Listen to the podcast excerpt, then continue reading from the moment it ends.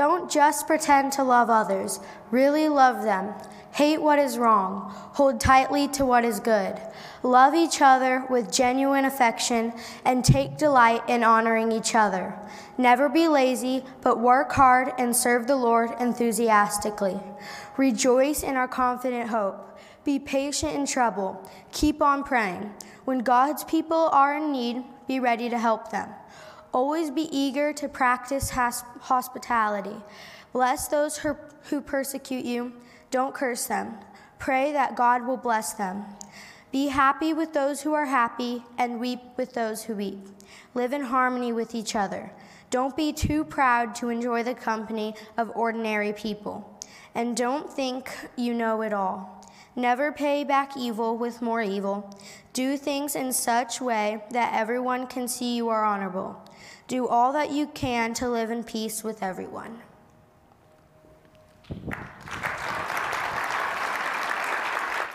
Way to go. Come on. I love it. I love it. Were you, were you nervous at all to kick the service off with scripture? Yes. But just look out at these people. Just look out at them, right? Look out at the camera. There's like hundreds of people on the other side of that camera. None of them are going to eat you. None of them. None of them are mean like that, except for maybe like that one guy right there. So don't worry about him. Just avoid him. Just walk around, all right? Good job. Way to go. Thanks for being here. Awesome. Come on. Don't you love the next generation kicking off the service with the, with the scripture reading? Thanks, Matt. I love it. I love it as well. we're, are, we're in week two of Christmas Isn't Canceled. Come on, all right? I know that financially, with inflation and everything, some of you guys were wishing that Christmas might be canceled so you didn't have to buy gifts. Others of you are so far behind you wish Christmas was canceled, right? So you had an excuse of why your gifts aren't going to be under the tree. Uh, so just get with it. Christmas isn't canceled. Remember, we talked about this last week, right? No one can cancel Christmas because no man started it. God started it, right?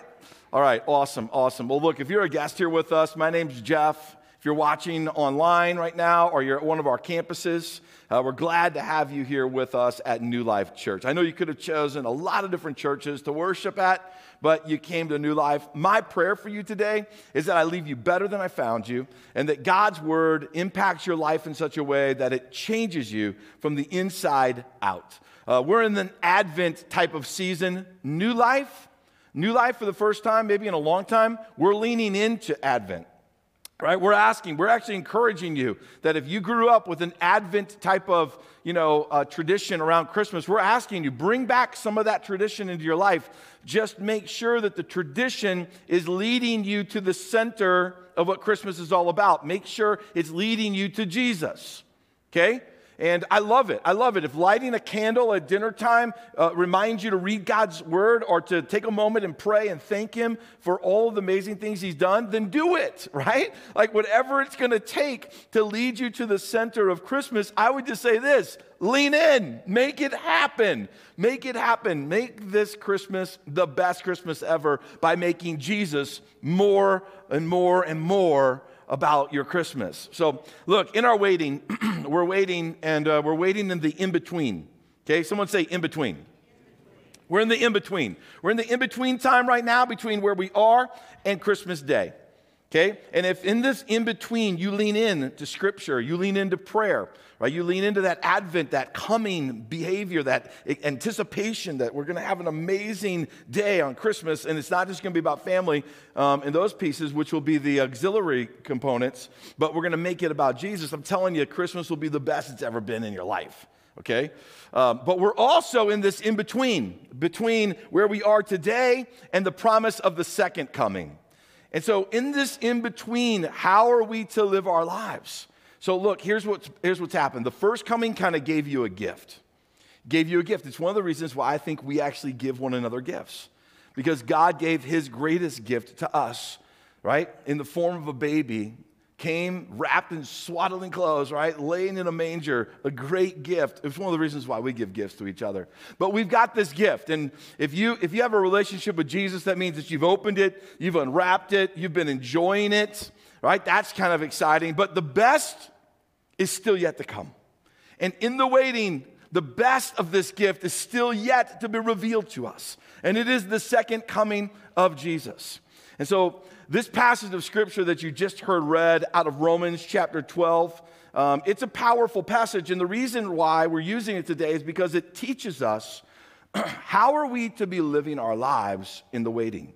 So, here's what I need you to do. If you brought a Bible with you, right, analog or whatever, you're at home online right now, grab a Bible, right, open it up. If you don't, use your iPhone, okay, and open up your phone and access the YouVersion Bible app. I want you to do that.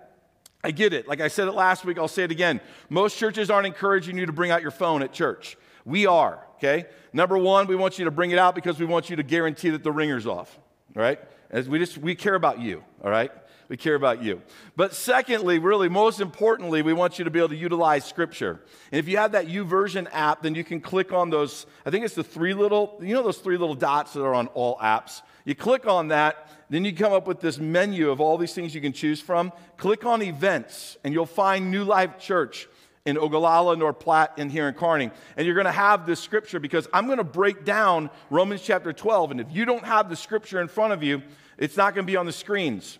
All right, and you're going to miss out on some things. So I'm just telling you right now get a Bible in your hand and let's use it as we walk through this because Romans chapter 12, it teaches us how to live our lives in the in between. In the in between. Verses 9 through 13, I don't know if you caught this or not. It was really teaching us how we are to live our lives in the in between towards other believers, towards other Christians. Those who might be sitting here with you or sit in another service at your campus or are sitting at another church right now down the street. How we are to live our lives with other Christians. Then verses 14 through 18 really kind of focus in on all right, then how do you live your life in this waiting period, you know, between yourself and those who are outside of the faith of Jesus Christ? I think that's pretty important stuff to know, right? Um, and so this is going to be really practical, application based kind of scripture. And I just want to dive into it. Verse 9 really kind of started driving home this really key, important point. I love how it starts out. It says, Look, don't pretend to love, really love. Those, that's kind of the essence of it. Don't pretend to love, really love. I don't think it's by accident that this passage starts out with the attitude that makes up who God is. We know this from later on in the New Testament. Um, I think it's in the book of First John. It tells us that God is love. God is love. In the book of Corinthians, it breaks down love is patient, kind, you know, on and on and on. It's as if God gives us his very character, his nature, his DNA right there. And then what does God say to us in this in between? Of between where we are now in Christmas and where we are now in the second coming, we are to be people that don't pretend to love, but we really love. So, what does it look like to really love? I've thought about this, right, this week, and I was just thinking to myself, like, it's impossible to really love unless you have close proximity. How do you really love? Like, you don't just come to church, greet somebody in the lobby, and go, I really love you. That's not how it happens, right? It happens while spending time with them, going over to their house, sitting down like on a patio behind their house that's beautiful and amazing and, you know, eating ice cream together. That's how it's done. That's how it's done. Like close proximity, where you go out of your way and you, you go and you do things with people and you hang out with them. When you get to know people and you build relationships with people, it's close proximity. You can't really love someone unless you spend time with them. That's because real love is more than words. It has a demonstration to it, it has actions to it. This is what 1 John 3:18 tells us. It says this, "Dear children, let's not merely say that we love each other. Let us show the truth by our actions." You can't just say it. It's in the truth. And I'm just going to say this to you that you know what our world's looking for? Our world's looking for in this waiting period. You want to find more people walk through the doors of faith in Jesus Christ. It doesn't matter what church it is as long as it's the Bible believing, Jesus believing church. You want to see more people be ready for the second coming?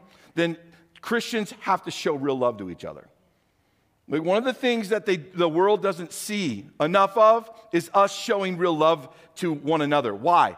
Because here, here's what I know about every human being, including you. So pinch yourself, all right? And if it hurts, you're alive. So this is true about you. Okay, don't actually do it. All right? I saw somebody reaching to pinch themselves. Don't, don't actually do that. Every human being has these three things that they need, they have in their life. They want to be needed, wanted, and loved. That includes you. Every single person. How do we, how do we help somebody know that they're needed, wanted, and loved? It's through the display of love to one another. I also want you to know this that Jesus said um, in his teachings, He goes, Look, you want to know, you want to know how the world's going to know you're one of my followers? By your love for one another. And that wasn't a love by saying that you love them. It was a love that we were talking about. It's displaying the love. So, how is the world going to know in the waiting, in the in between, that, that, that, you know, man, we're followers of Jesus Christ by our love for one another? And then that becomes contagious. And if none of that makes sense to you, then just remember what the second commandment is love the Lord your God with all your heart, soul, mind, and strength, and love your neighbor as yourself. Like God keeps driving this point home. So, this is our very first act in the waiting. Don't pretend, but really love. So, would you just, right now, would you just think with me? Who's somebody that you could like really love this week that's in the faith? And what could you do to display that love? And I just want you to write that down right now. Who is somebody that you could show real love to, and what is it that you could do that would display that real love? And then do it. Do it. That's your first application, all right? Secondly, in verse 9, it says this hate what is wrong and hold tight to what is good. Okay, these are all basic, simple principles, right? But you've already discovered that even the simplest principle is hard to implement. like, don't pretend to love, really love. That's already like, oh, I get it. Oh, but oh, it's okay. It takes some effort. Oh, it also takes effort to hate what is wrong and to hold tight to what is good. You know, one of the things that disgusts me over the course of my time of ministry, it isn't one person that, you know, turns from the faith and walks away. That, that breaks my heart. What disgusts me is when one person, you know, causes others to turn from their faith and walk away. And in, in the faith, we need to be very careful that we aren't leading others into sin. Right? We all come into faith from different backgrounds. And the Holy Spirit is convicting, and His work is happening in our lives. Right? And some of us, some of us still have some things in our life that maybe others would, would stumble and fall over. Be careful in the way you lead your life so that you don't lead others into sin. Let's encourage each other, though, to be people that listen to the convicting voice of the Holy Spirit. See, true Christianity, true Christianity is all about what is the Holy Spirit saying to you and then obeying it. But what the world thinks Christianity is, is a list of don'ts.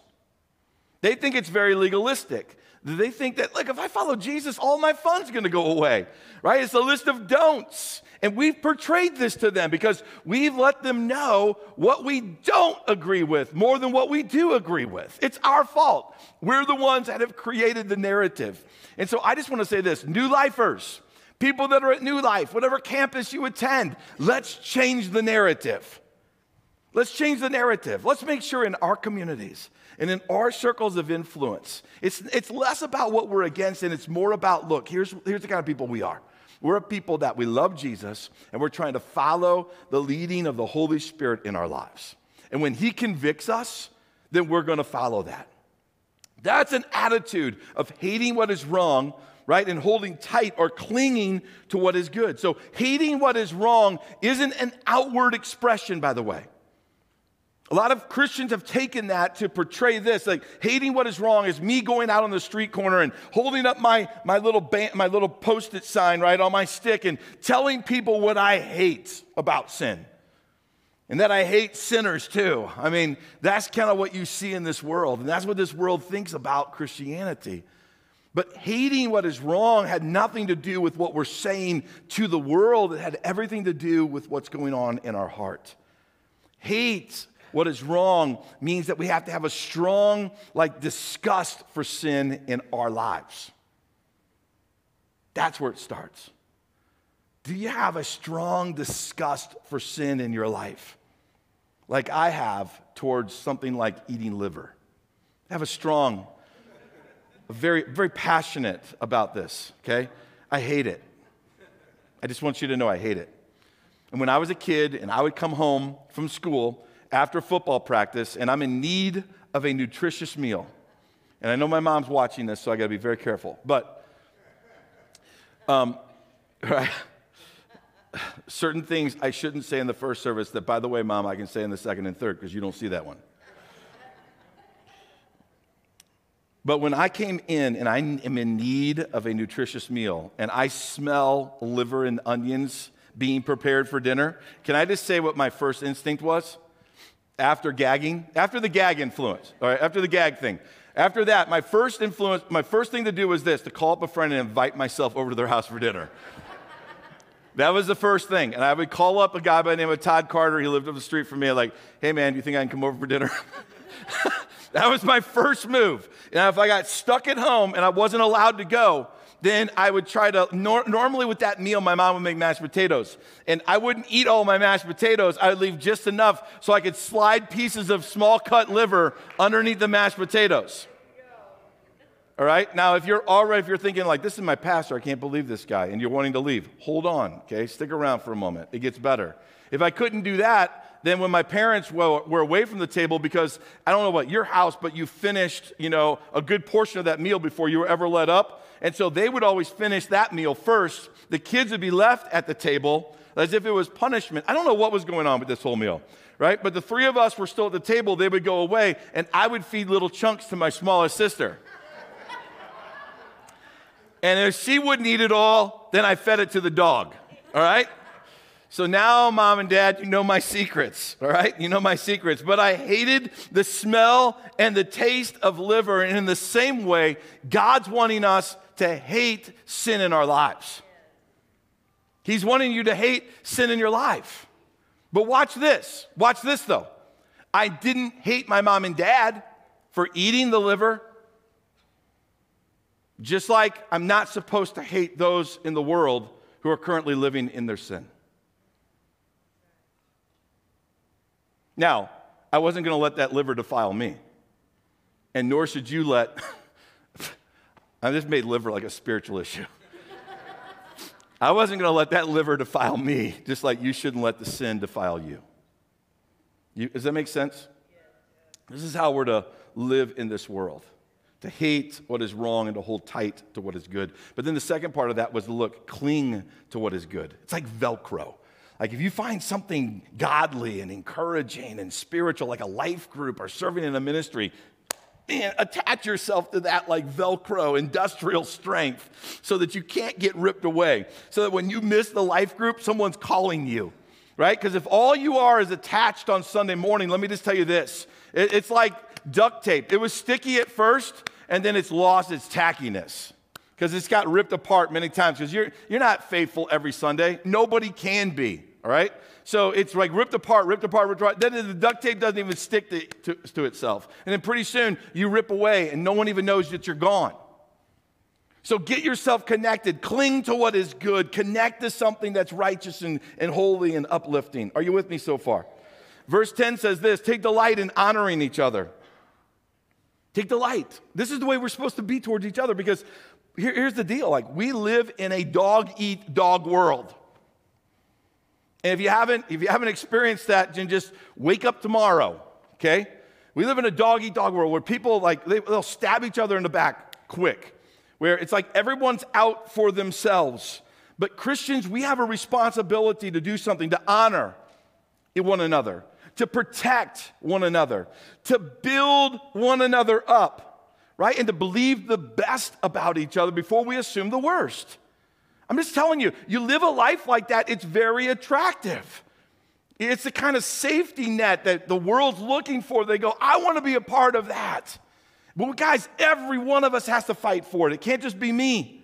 Every single one of us has to go after this. We have to hunt after it. We have to live our lives by it to honor each other, build each other up, think the best about each other before assuming the worst. Some of the practical ways we can do this is by, by doing this simple, simple act shut down gossip in all forms when it's around you. Just shut it down.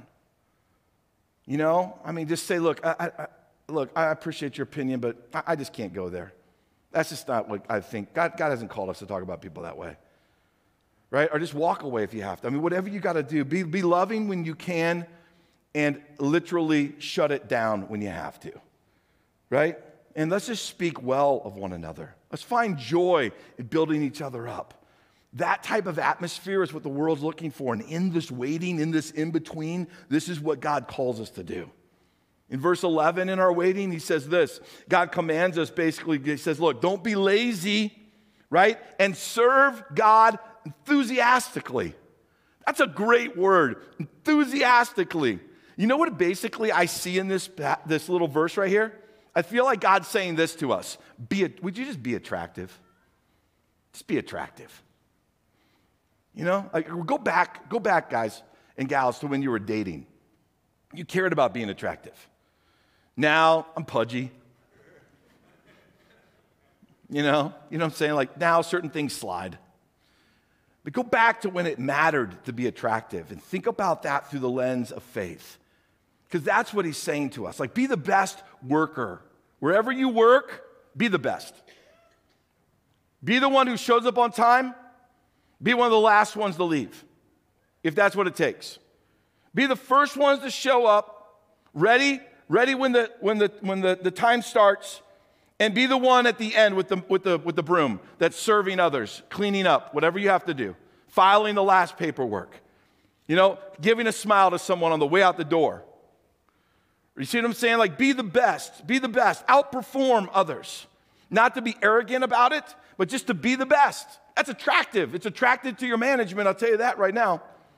Don't get lazy in your commitment to following Jesus. And by all means, be passionate about life and serving God. Be passionate about it. Some of you are like, well, it's just not in my nature to be outgoing. Uh, look, it's in, it's in the nature of the believer to be enthusiastic. That's what God said. It's not your choice. If you're choosing not to be enthusiastic, you're basically saying, I like your scripture, but I'm not going to do it all. So basically, he's saying this look, be attractive, be passionate. Aren't passionate people influencers? Aren't passionate people contagious? True passionate people are contagious. There's something inside of each and every one of us that we go, I like that. I wish I could be more like that. That's typically what we say. I wish I could be more like that. Well, let me just say this you can. And it doesn't have to be fake. The Holy Spirit is what is wanting you to be passionate, and He's wanting you to be attractive so that others would go, if you follow Jesus and that's the way your attitude is, I want, I want to follow Jesus as well. And in these last days, He's commanding our faith to be attractive. Verse 12, can I just sum it up? Never give up. That's verse 12. Never give up. Rejoice all the time. Be patient with people. Keep on praying. That's what it says right there. Never give up. Verse 13, let me sum it up again. Be a generous people. Be generous towards one another. How attractive is that when they see other believers meeting believers' needs? That's attractive, guys. That's the kind of club they want to be a part of. They want to be a part of Christianity that eats each other, that destroys one another, that stabs each other in the back, that doesn't show true love. So I love how he starts out with, you know, show true love, and then he ends it with a display of that love as generosity toward one another. So if you know of a need that another believer has, it doesn't matter what church they go to, help be a part of meeting the, the needs of other believers.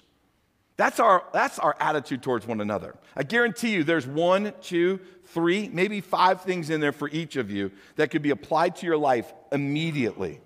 But then, verse 14 through 18, fo- the focus changes on how are we to live our lives, you know, with those that are outsiders, outside the faith. We've got some really, really bad examples of this over the years right? We've been shown and modeled some bad examples like condemning and judging those who are outside the faith, guilting and shaming those, just straight up telling sinners that God hates them. Or flip the coin, go to the other side. Maybe it's we've condoned you know, the sinner's lifestyle, or we've altered scripture so that we don't offend them, or we've altered scripture to somehow say that God approves of their sin. Like both of those approaches are horrifically wrong and they're destructive in their own right. But verses 14 through 18, it says this to you, and it says it to me. It says this that God's word instructs us to live, watch this, at peace with those who are outside the faith. At peace. It tells us to build relationships with those who are outside the faith. It says to celebrate with them and to weep with them. I would just say this to you you don't celebrate with people you're distant from, and you don't weep with people that you're distant from. So God's basically saying this you're the salt and the light of the earth. And unless you get connected to and have relationship with those who are outside the faith, how could you ever, ever affect them in a way that would lead them into the gospel of truth through Jesus Christ? But then it instructs us live humble and peaceful lives with them, even with those who want to persecute you. 1 Peter chapter 2 drives home this point when it says this, dear friends, I warn you as temporary residents and foreigners to keep away from worldly desires that wage war against your very souls. Be careful to live properly. Watch this. Live properly, right, among your unbelieving neighbors. It could also be inserted in there. Live properly among your unbelieving friends. So then, watch. This is the kind of influence that you as a believer could have in this world. Then, even if they accuse you of doing wrong, they will see your honorable behavior and watch what happens. They will give honor to God when He does what? When He judges the world, when He comes again. In the waiting, did you realize that you can live your life in such a way that's attractive so that those who are outside the faith will be won into the faith? That's what we're called to do. So we're called to build relationships with those outside the faith, to influence as many people as possible to follow Jesus and to live an honorable life that brings people in the in between, brings them into relationship with Jesus. So I don't know how you feel about this passage of scripture in Romans chapter 12, but I think it's crystal clear that this passage is really teaching us and instructing us how to live in the in between. Now, look, we might now know how to live. But I don't know about you, but we're not very good at waiting. We're not good at waiting. Like, we like things like now. Like, think about our technology. What can you do with one fingertip right now? Right now, with one fingertip, you could buy an airline ticket. Right now, you know, while I'm preaching, you, you could buy, sell stock, buy, sell crypto with one fingertip. That's what you could do right now. You could transfer money from one account to another account. You can purchase your groceries right now while I'm preaching. And don't, don't tell me you haven't done it, all right? Because I look out sometimes and I'm like, that person's not with me. I don't know what they're doing, but they're not with me, right? You can post what you're eating on Instagram with one finger. And by the way, we don't care. You can make a video call to someone halfway around the world with one fingertip you see what I'm saying? Like technology, it has, it has trained us. We're like little lab rats, and it's trained us. We don't wait for anything. You want it now? You can get it now. One little fingertip, and you can do it all. But we have to come back to understanding there's value in the waiting. And in this in between, this value that God wants us to come to is this He's doing something profound in your life. I want you to think about this in between time, the waiting, like a, like if you've been married, okay? If you've been married, you've gone through an engagement. I want you to think about it as the engagement time waiting for the, waiting for the marriage. That's this in between time. I want you to think about that for a moment. I've done a lot of weddings, okay? I've walked a lot of couples through engagement. A few years ago, I did like 13 or 14 weddings in one summer. That's crazy. That's a lot. It was like I was going from wedding to wedding to wedding to wedding. I ate so much wedding cake, I didn't want to see wedding cake again. Right? But every couple that's going through engagement, here's, here's one of the things that they want to do. They want to get through that and they just want to be married. They just want to enjoy the marriage. You know, and every once in a while in premarital counseling, they'll even talk about it. Like, we, we should just go to Cancun and get married right now. And then it's kind of like, no, don't do that. They come back to their senses, you know. But every couple, they want to do that. But the waiting time, here's what the waiting time allows an engaged couple to do. A waiting time allows them to be the best version of themselves for the other. That's what a waiting does. And inevitably, in every premarital counseling moment, we always find these things that are to be like major issues that you got to deal with. And in their love struck mind, they can't see it. You, you know what I mean, right? But we work through two families coming together. They, they spend time dreaming about the future that they have with each other. And then physically and emotionally, they're preparing themselves for the sacrifice that's going to be required to put one another first. And in the same way, this is the attitude Christ wants us to have with Him in this period of waiting, in this in between. Are you becoming the best version of yourself for Him? Right? Are you leaning in? Are you discovering the areas of your life that, man, if today Jesus would come back, they would just like grind against His principles? They would be like sandpaper against His word. Because during this waiting period, guess what we get to do? We get to purify our lives and get our lives more lined up with Him. We get to get our hearts more lined up with Him. We get to get our emotions lined up with Him, our priorities lined up with Him. In the waiting, take value in the waiting and make yourself the best version that you can be for Christ. Just like we wait for an earthly wedding, we're waiting for a heavenly one. The book of Revelation, it tells us about this in chapter 19.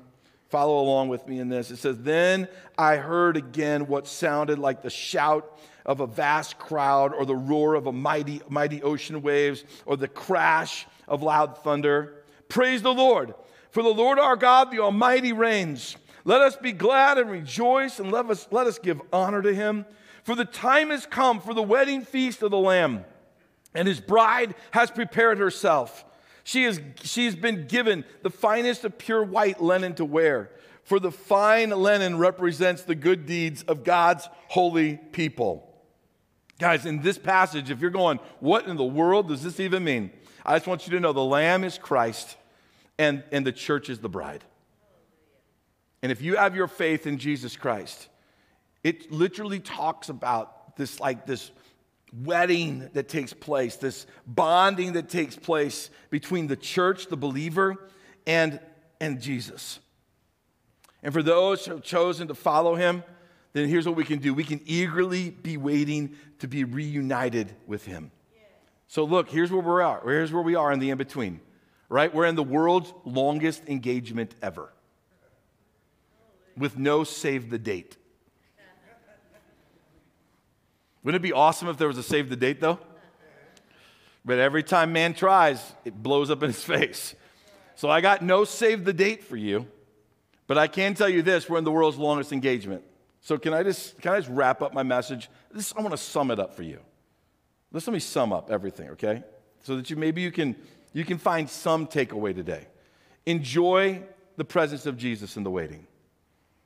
If there's one thing I've noticed about engaged couples is they enjoy their time with each other.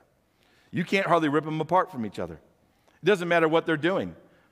You know, she goes to get her nails done, and for the one and only time ever, he's there. He won't be there in the future, but he's there in the engagement. You know what I mean? So, like, they, you, can't, you can't separate them. Let me say this to you like, spend every moment you can in the presence of Christ. Because the more you spend in his presence, the more you know him. And you're knowing the one who you're going to be reunited with. So if earthly couples are inseparable, then you be that way with Christ. Here's another one be excited to tell others about Jesus. Be excited about it. When I find an engaged couple, they can't stop talking about each other. I mean, they are infatuated with one another. They just tell all kinds of crazy, oh, you're so cute, it's amazing. It's, uh, the way you wink is incredible. You're like, I guarantee you, five years from now, you won't even notice that. Right? The way you smile and that one, that one thing, the little dimple, right? They just like they, they, they just like they can't they can't stop. They just have to keep telling others. Did you see? Did you see the way you did this? Did you see the way she does that? Like you know, eventually you're just like, look, I'm not the one getting married to her. All right, so stop. But be excited about Jesus. Tell other people about Jesus. Use the waiting to emulate Jesus. That's what Romans chapter 12 is. You live your life by Romans chapter 12, you're emulating Christ. And then lastly, just keep your eyes on his return. We're told in scripture that Jesus is going to come back like a thief in the night, and all of a sudden, one moment, bam, he's here. Keep your eyes on him. Don't get distracted in the waiting. Don't grow weary in the waiting. And can I just say this one last final word that I want you to have as a takeaway? Here's the good news. Did you realize that if you're a follower of Jesus Christ, the Holy Spirit is in you, and one of his big roles is this to prepare you for the return of Jesus? You're not alone in the mission.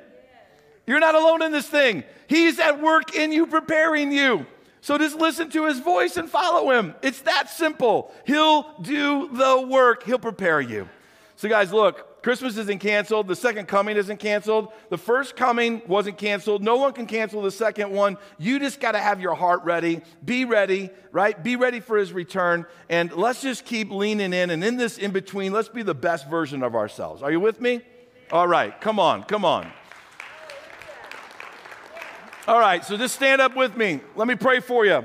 Let me pray for you and let's get let's get ready to this like lean into the presence of the Lord and let's make this one of those moments where we just take advantage of the fact that we're in his presence and we maximize this. So let's pray. Father, thank you for your presence. Thank you for what you're doing in our hearts and in our lives. Thank you that we can be encouraged about the fact that you are coming again. Lord, Romans 12, it teaches us how to live our life. May we apply those principles to our heart today, both with believers and with those who are outside the faith. And Lord, I just ask that in some way, shape, or form, that Lord, you would, uh, you would just stir right now in our hearts and at all of our campuses and with everybody that's online with us. Would you just stir in anticipation of just being in your presence? Like an engaged couple, that we'd be excited again about the fact that you're returning. So, Lord, have your will in our hearts and through our lives here at New Life Church. And everybody said, Amen.